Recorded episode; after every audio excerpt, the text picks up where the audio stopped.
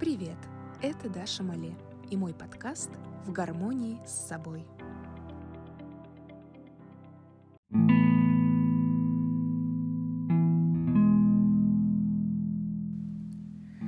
В этом выпуске мы снова поговорим о Франции. Это будет вторая и заключительная часть моих рассказов о Франции.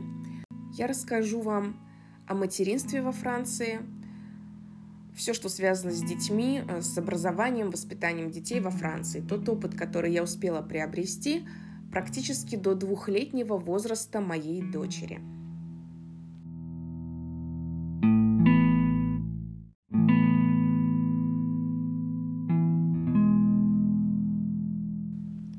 Хочу начать с того, что, в принципе, есть два варианта, как во Франции люди решаются завести ребенка.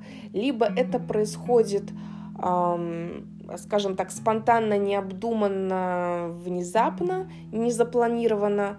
Эм, и, как правило, это как раз случается в раннем возрасте, там, в 20, 18, но это, скорее всего, э, действительно не запланировано. Но чаще всего, как э, мой опыт э, да, подсказывает, э, мой опыт жизни во Франции, что все-таки большинство пар подходят э, очень серьезно к такому шагу, как рождение детей. Говорим именно о нашем поколении, кому сейчас 30, около 30, да. Они стараются сначала встать на ноги, чтобы у обоих, и у отца, и у матери была уже работа стабильная, и уже была ипотека э, на собственное жилье чаще всего, чтобы уже было где растить детей. И я не заметила того, что стремятся сразу к многодетности, но э, на первого ребенка именно решаются довольно долго, и чаще всего 30 плюс. Это возраст э, осознанного материнства во Франции. Когда я пошла в 27 э, рожать, это ну, не вызвало, с одной стороны, какого-то шока у врачей, но в то же время меня назвали рано родящей, и эта фраза меня очень удивила, потому что у нас в России мне в 27 сказали бы, что я уже поздно родящая. Мне сказали, что я рано родящая, и что это прекрасный возраст, меньше рисков, меньше плохих последствий для здоровья. А, в 20 лет это для здоровья, по мнению врачей, тоже плохо, потому что организм еще не готов, и ты ментально не готов. А 30 это прям вот идеальный возраст.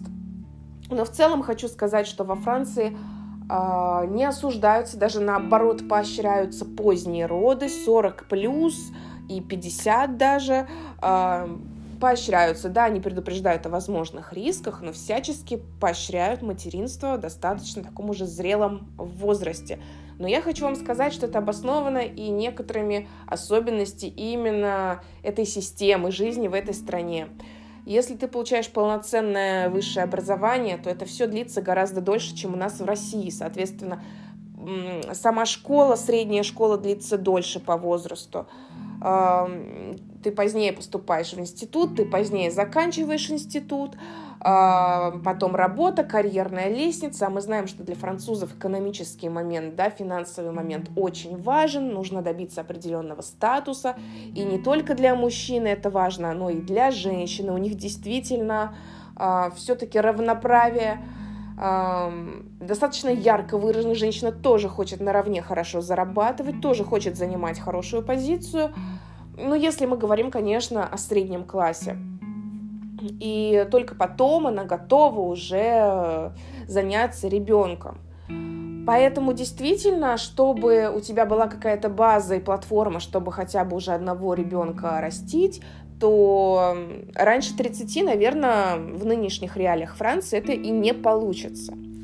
Но надо понимать, что если у нас нормально сидеть в декрете до полутора лет, как минимум, а там можно его продлить и до трех лет, и, в принципе, до трехлетнего возраста ребенка мать может быть неразрывно связана с ребенком, посвящать себя полностью материнству, то во Франции такой возможности в принципе нет, поскольку декрет начинается, насколько я помню, за месяц до родов, то есть а, на восьмом месяце, получается, можно уже с работы уйти в декрет. И э, дается тебе потом после родов еще три месяца. Три месяца максимум тебе дается в декрете.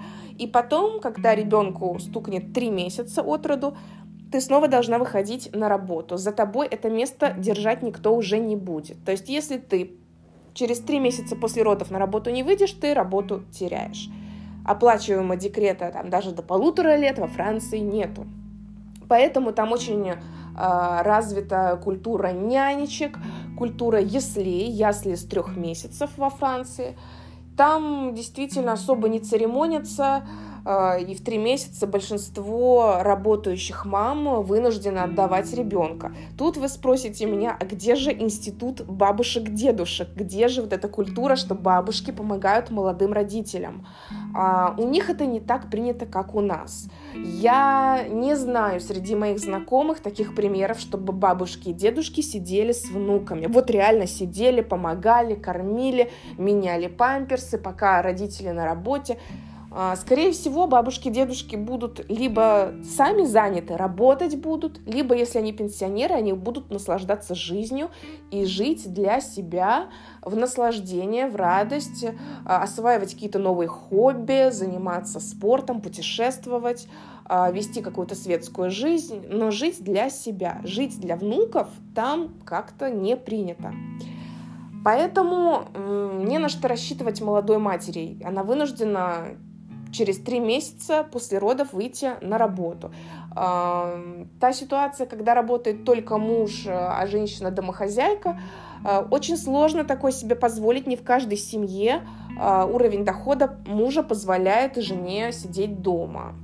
Мы знаем, что даже несмотря на высокий уровень зарплат во Франции, жизнь там очень дорогая, там очень высокие налоги, аренда, ипотека, а, да, даже банально продукты, цены очень высокие, действительно на одну зарплату не все могут прожить, поэтому сидеть дома получится далеко не у каждой.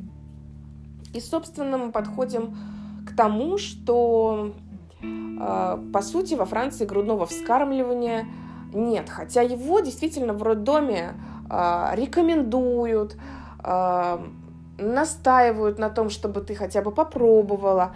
Вот эти вот три месяца, которые у тебя есть, кормить ребенка грудью, и потом, когда уже нужно выходить на работу, постепенно сворачивать, и в яслях уже ребенок переходит на смеси. Но я не совсем была в курсе таких нюансов. Когда я ходила на курсы а, подготовки к родам, а, там всем задавали вопрос присутствующим девушкам, женщинам, а, сколько они плани- планируют кормить грудью и планируют ли. И так получилось, что я по цепочке была первой, и я сказала, что как минимум планирую кормить год, если здоровье позволит. Ну, а если молоко еще останется, то, соответственно, возможно и больше. И после этого прозвучали громкие аплодисменты от всех остальных присутствующих, в том числе и от преподавателя, от акушерки. Мне все аплодировали и очень странно на меня смотрели, как на какую-то будущую мать-героиню.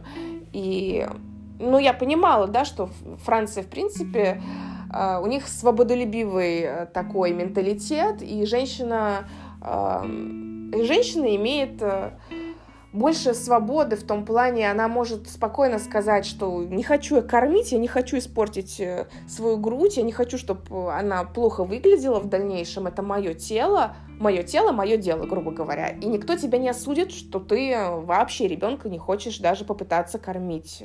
То есть, э, что ты сразу, ребенок родится, и ты его сажаешь на смесь. Никто не осудит. Вот такого осуждения там нет.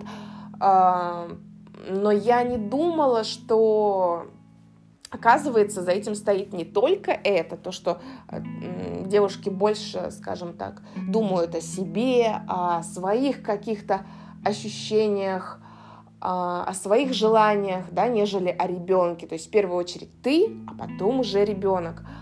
А тут другое, тут то, что они даже если хотят, они не могут им через три месяца потом выходить на работу. А если она э, уйдет э, так активно с энтузиазмом на грудное вскармливание, то потом очень сложно будет это свернуть в короткие сроки. Соответственно, потом уже по цепочке, послушав ответы других э, женщин, я поняла, что да, э, многие, большинство сказали сразу, что ребенка переведут на смесь, потому что им выходить потом на работу. И нет смысла себе доставлять какой-то дискомфорт, боль, если через три месяца все равно ребенок э, будет уже на сухой смеси. И, э, может быть, только две или три девушки из присутствующих 15 сказали, что вот эти вот три месяца декрета, что у них есть, они все-таки попытаются какое-то грудное вскармливание чтобы было у ребенка, но потом, соответственно, свернуть, перевести на искусственное. И, конечно, я со своим годом это было странно, потому что у меня была возможность действительно сидеть дома, у меня даже мыслей не было трехмесячного ребенка отдавать в ясли. То есть в моей парадигме это э, это какой-то экстрим в три месяца отдать ребенку, идти работать, когда ребенок такой еще маленький, такой беззащитный, когда ему так нужна эта связь с матерью. Для меня это было действительно шоком. Но потом я поняла, что, по сути, такова система, и у многих женщин просто нет выхода.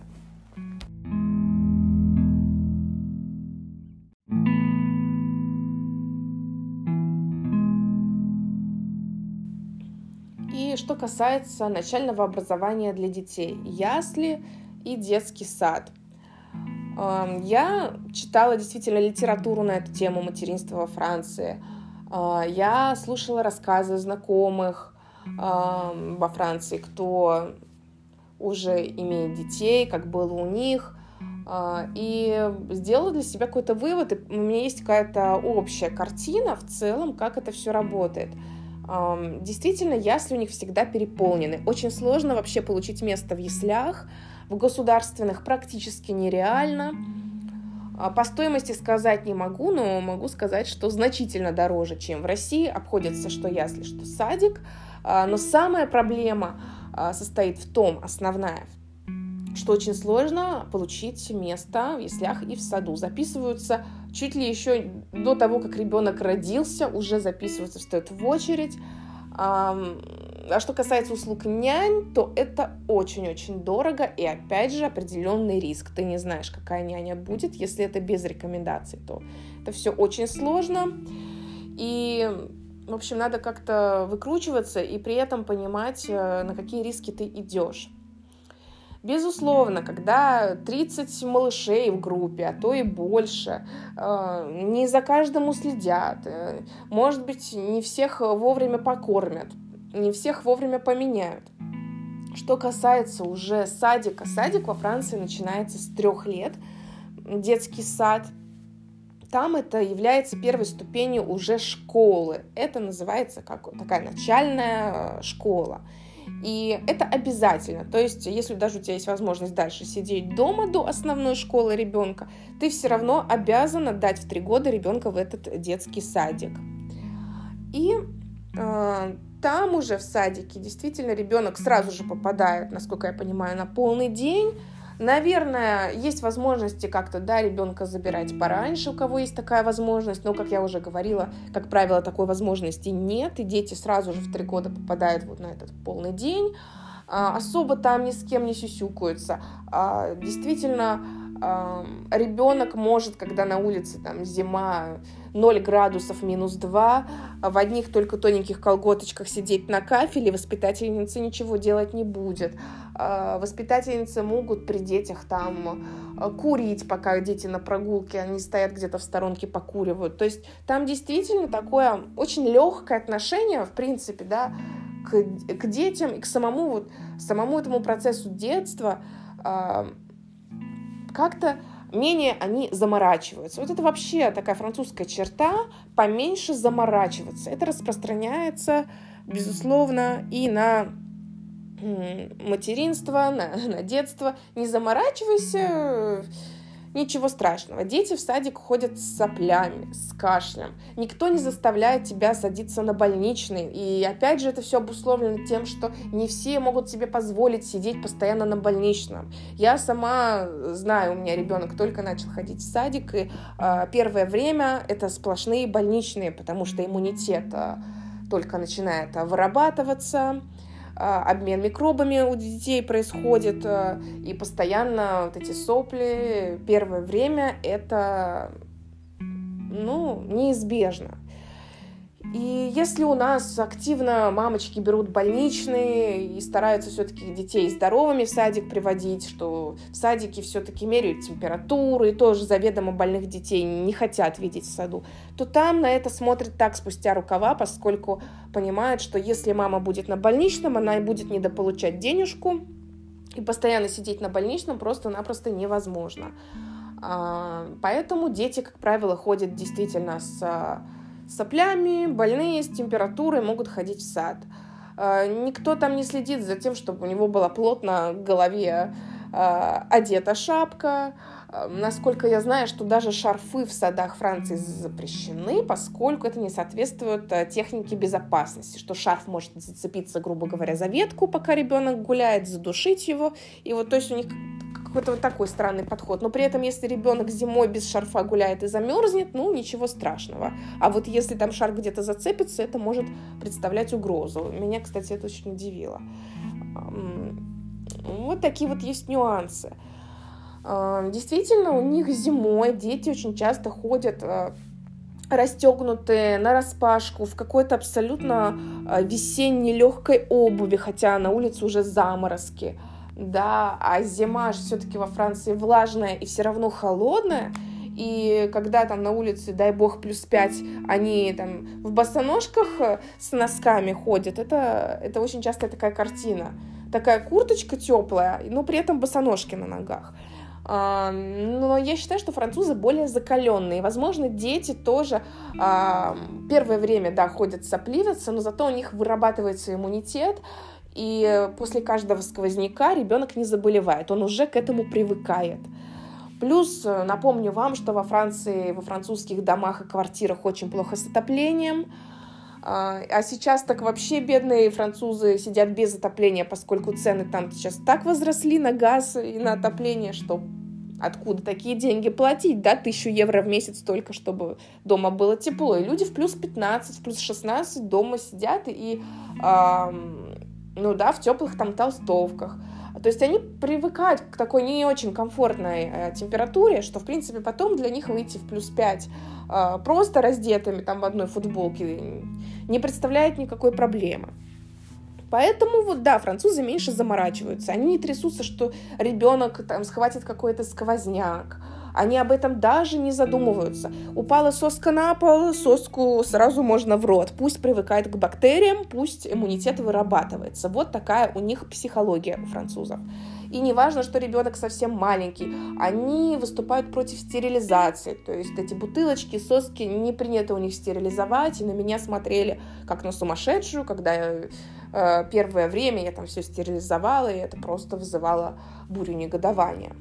А, а, кстати, да, еще можно сказать, что а, пеленание во Франции запрещено. И когда акушерка через две недели после родов пришла к нам на дом взвесить ребенка и увидела, что я его ну, пеленала, она меня читала просто...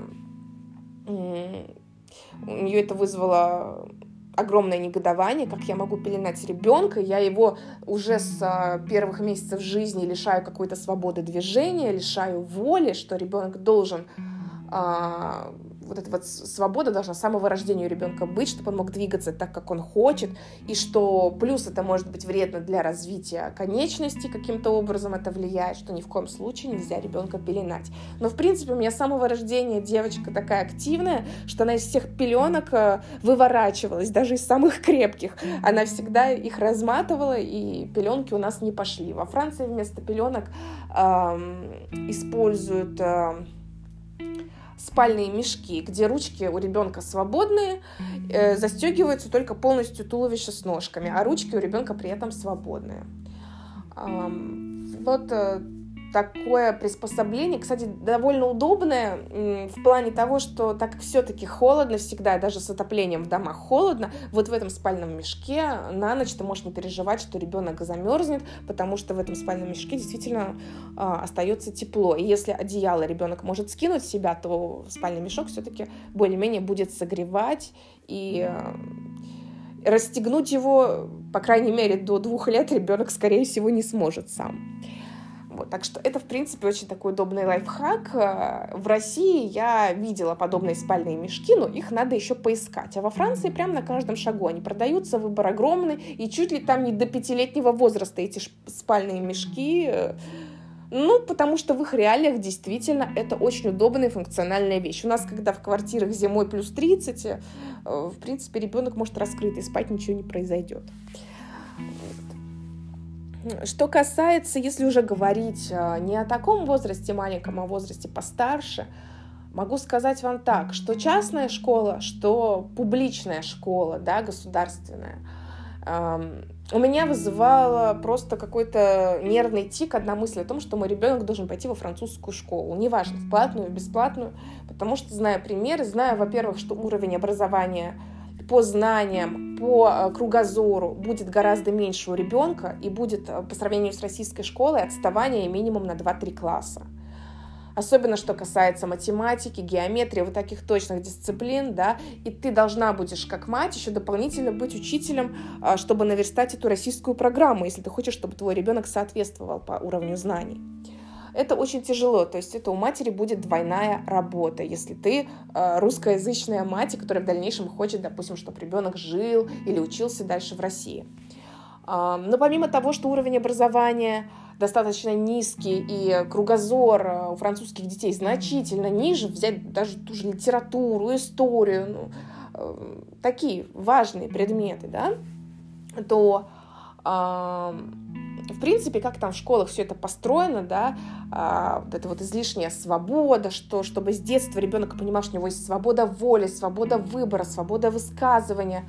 То есть ребенок может в классе там спокойно при учителе там материться, а, он может э, в принципе, не знаю, послать учителя, ничего ему за это не будет, да. Он может в школьном дворе, да что там в дворе, наверное, внутри самой школы может там курить запрещенные какие-то вещества, да, употреблять, распивать спиртные напитки прямо во дворе школы, и, в принципе, учитель, ну, не знаю, наверное, ничего сказать не может, поскольку э, это нарушение свободы. Э, я очень часто видела такую картину, как проезжала мимо школ э, на машине, когда мы проезжали, у нас там рядом одна школа была, вторая, и всегда я обращала внимание на то, что в школьном дворе дети, ну, на вид лет 10-12 уже там покуривали запрещенные вещи. А, ну, потому что по запаху ты сразу понимаешь, что это не сигарета, а нечто другое. И при этом ты видишь, что из школы выходят тоже учителя покурить, причем покурить аналогичные, да, вещи. И э, они не подходят, они не отбирают у них сигареты, они просто сами идут и курят. И, и это нормально. И вообще я хочу сказать, что во Франции очень легкое отношение к алкоголю, к различным веществам. Я не очень разбираюсь в их законах, но, но они гораздо менее жесткие, чем в России. И поэтому проще гораздо ребенку уже в 12 лет познакомиться там с огромным спектром различных веществ, практически не имея за это э, никаких э, наказаний, порицания и так далее. Потому что в обществе навязывается понимание какой-то тотальной свободы, свободы самовыражения, выбора и так далее. И я не говорю о том, что я э, за какую-то строжайшую регламентацию просто всех сфер жизни, чтобы ребенок там ходил в школе в форме и ни в коем случае там не выделялся и ходил по струнке. То есть всему, наверное, должна быть мера, да. Он должен, наверное, даже в таком возрасте, в юном, понимать, что да, ты свободен сделать определенные вещи, высказаться и так далее, но э, должен понимать, что э, в стенах школы там нельзя, допустим, курить, а нельзя нахамить учителю. Да не только в стенах школы, но в принципе, да, уважение к старшим какое-то. И мне показалось, что во Франции есть перегиб в этом плане, что а, ребенку показывают какую-то чрезмерную свободу. Может быть, от того и вырастают такие, такие дети, в дальнейшем такие вот люди э, с немножко смещенными какими-то приоритетами, с а, совершенно, на мой взгляд, неправильными представлениями о жизни, о том, как она устроена, как ты должен в дальнейшем своих детей воспитывать. Потому что если тебя воспитывали так, ты по аналогии будешь тоже а, проводить какие-то параллели. Поэтому для меня было большим страхом, чтобы вот в этой среде а, тотального какого-то свободомыслия, свобододействия, чтобы мой ребенок рос, потому что я считаю, что строгость должна быть, как было это у меня в школе, в тех школах, в которых я училась чтобы был какой-то в ребенке с детства развивался самоконтроль, опять же, чтобы ты понимал, какие-то вещи делать нельзя, какие-то вещи делать некрасиво, какое-то общественное порицание определенных вещей, оно должно быть. И меня, да, вот эта тотальная свобода очень сильно напугала, и я бы не хотела, чтобы ребенок рос в понимании, что ты волен делать абсолютно все, что ты хочешь, тебе ничего за это не будет. И, наверное, это тоже был одним э, из немаловажных критериев того, что я решила вернуться на родину, потому что э, мне ближе то воспитание, которое дают у нас, мне ближе э, то образование, которое дают у нас, мне, мне ближе наш российский подход. Ну, кто-то скажет, совковый подход, но тем не менее нет, мы уже очень приблизились э, в плане образования, системы образования к Европе. Не сказать, что это плюс, баллонская система, да, бакалавриат, магистратура, кто-то говорит, в этом есть плюсы, кто-то говорит минусы. Я не могу сказать, поскольку я проскочила этот э, год, то есть я оказалась э, последним, да, в последний вагон специалитета. Я прыгнула, у меня э, диплом, пять лет я училась специалиста, и уже следующий выпуск э, это были бы бакалавры. И поэтому мне сложно судить, поскольку я не получала бакалаврское или магистрское образование. Поэтому мне очень сложно об этом говорить. А, ЕГЭ, с одной стороны, это удобно, вот эти вот системы тестов, как в Европе, это действительно, с одной стороны, удобно, с другой стороны, технический фактор превалирует над человеческим.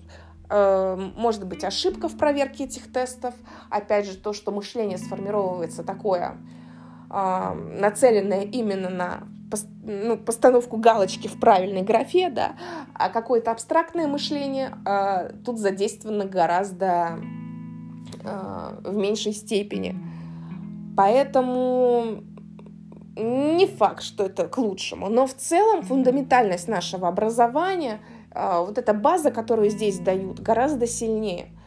И Безусловно, стремление получить высшее образование у российских детей тоже гораздо выше. Во Франции говорят, как ребенку. Хочешь после школы идти работать? Иди работай. Поступление в университет, как правило, это вещь дорогостоящая. Э, с бюджетным образованием у них прям очень-очень-очень плохо. И, скорее всего, хорошее высшее образование может получить только ребенок из очень обеспеченной семьи. Среднестатистический француз о Сорбоне не может даже и мечтать. У нас, теоретически, имея хорошие результаты по ЕГЭ и действительно а, кругозор и какие-то определенные да, свои таланты, ребенок может поступить и э, в МГУ на бюджет, и, в принципе, в какой-то топовый вуз на бюджет может поступить и закончить его с красным дипломом. Опять же, не люблю хвастаться, но перед вами живой пример. Я ни копейки за обучение не платила, я поступила на бюджет, более того, мне университет еще и доплачивал за то, что я хорошо учусь. У меня была даже повышенная стипендия. А, и я хочу, чтобы у моего ребенка тоже были такие возможности. У нее есть право на бесплатное высшее образование, притом на хорошее высшее образование в хорошем университете с хорошей программой.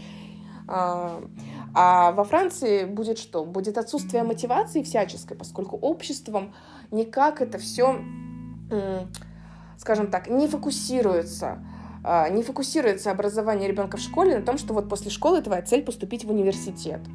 В нашем классе практически все, даже двоечники, троечники, то поступили, получили какой-никакой диплом. Во Франции такого нет.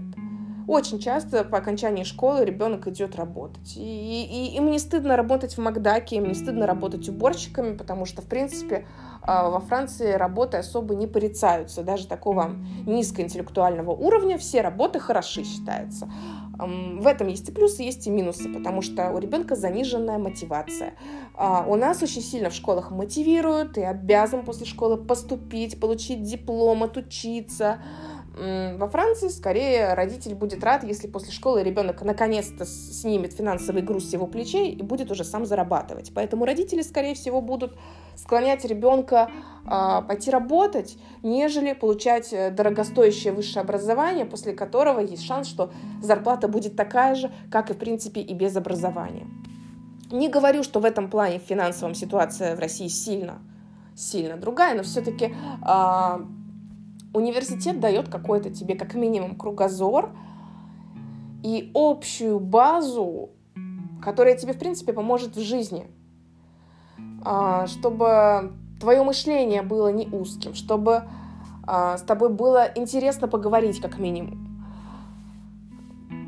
Мне кажется так. Не столько для работы, не столько это те компетенции, которые конкретно нужны тебе в твоей работе, а в целом в целом картину мира, чтобы понимать, вот эти пять лет в университете, они даны еще и для этого. Я уж молчу про то, что определенный круг друзей, круг общения и сам вот этот формат университета, где все уже зависит не от твоего классного руководителя, а зависит именно от тебя. Ходишь на пары, зарабатываешь свои баллы, получаешь свои автоматы. Это все твоя заслуга. Тут тебя специально тянуть не будут. Если в школе еще там тебя классный руководитель, может быть, как-то подтягивал. В университете все зависит от тебя. Действительно, э, тут ты уже ощущаешь свободу, будучи студентом. Но все-таки не до такой степени, как во Франции. Ты все равно как-то постесняешься э, курить на ступенях университета, ты постесняешься как-то злостно прогуливать, если ты все-таки понимаешь, что ты хочешь чего-то добиться, хочешь получить диплом.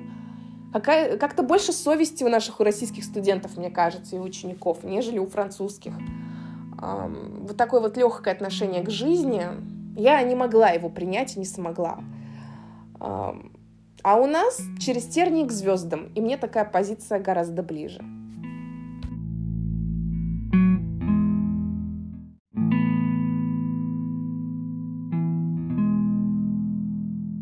Я надеюсь, что вам было интересно. Я надеюсь, что теперь вы поняли, почему я сделала выбор в пользу своей страны, и ни в коем случае об этом не жалею. Следующие выпуски будут уже на другую тему. Я закрыл свой гештальт, и я могу дальше продолжать говорить уже о других вещах. Всем спасибо, кто был со мной. С вами была Даша Мале и мой подкаст «В гармонии с собой». До встречи!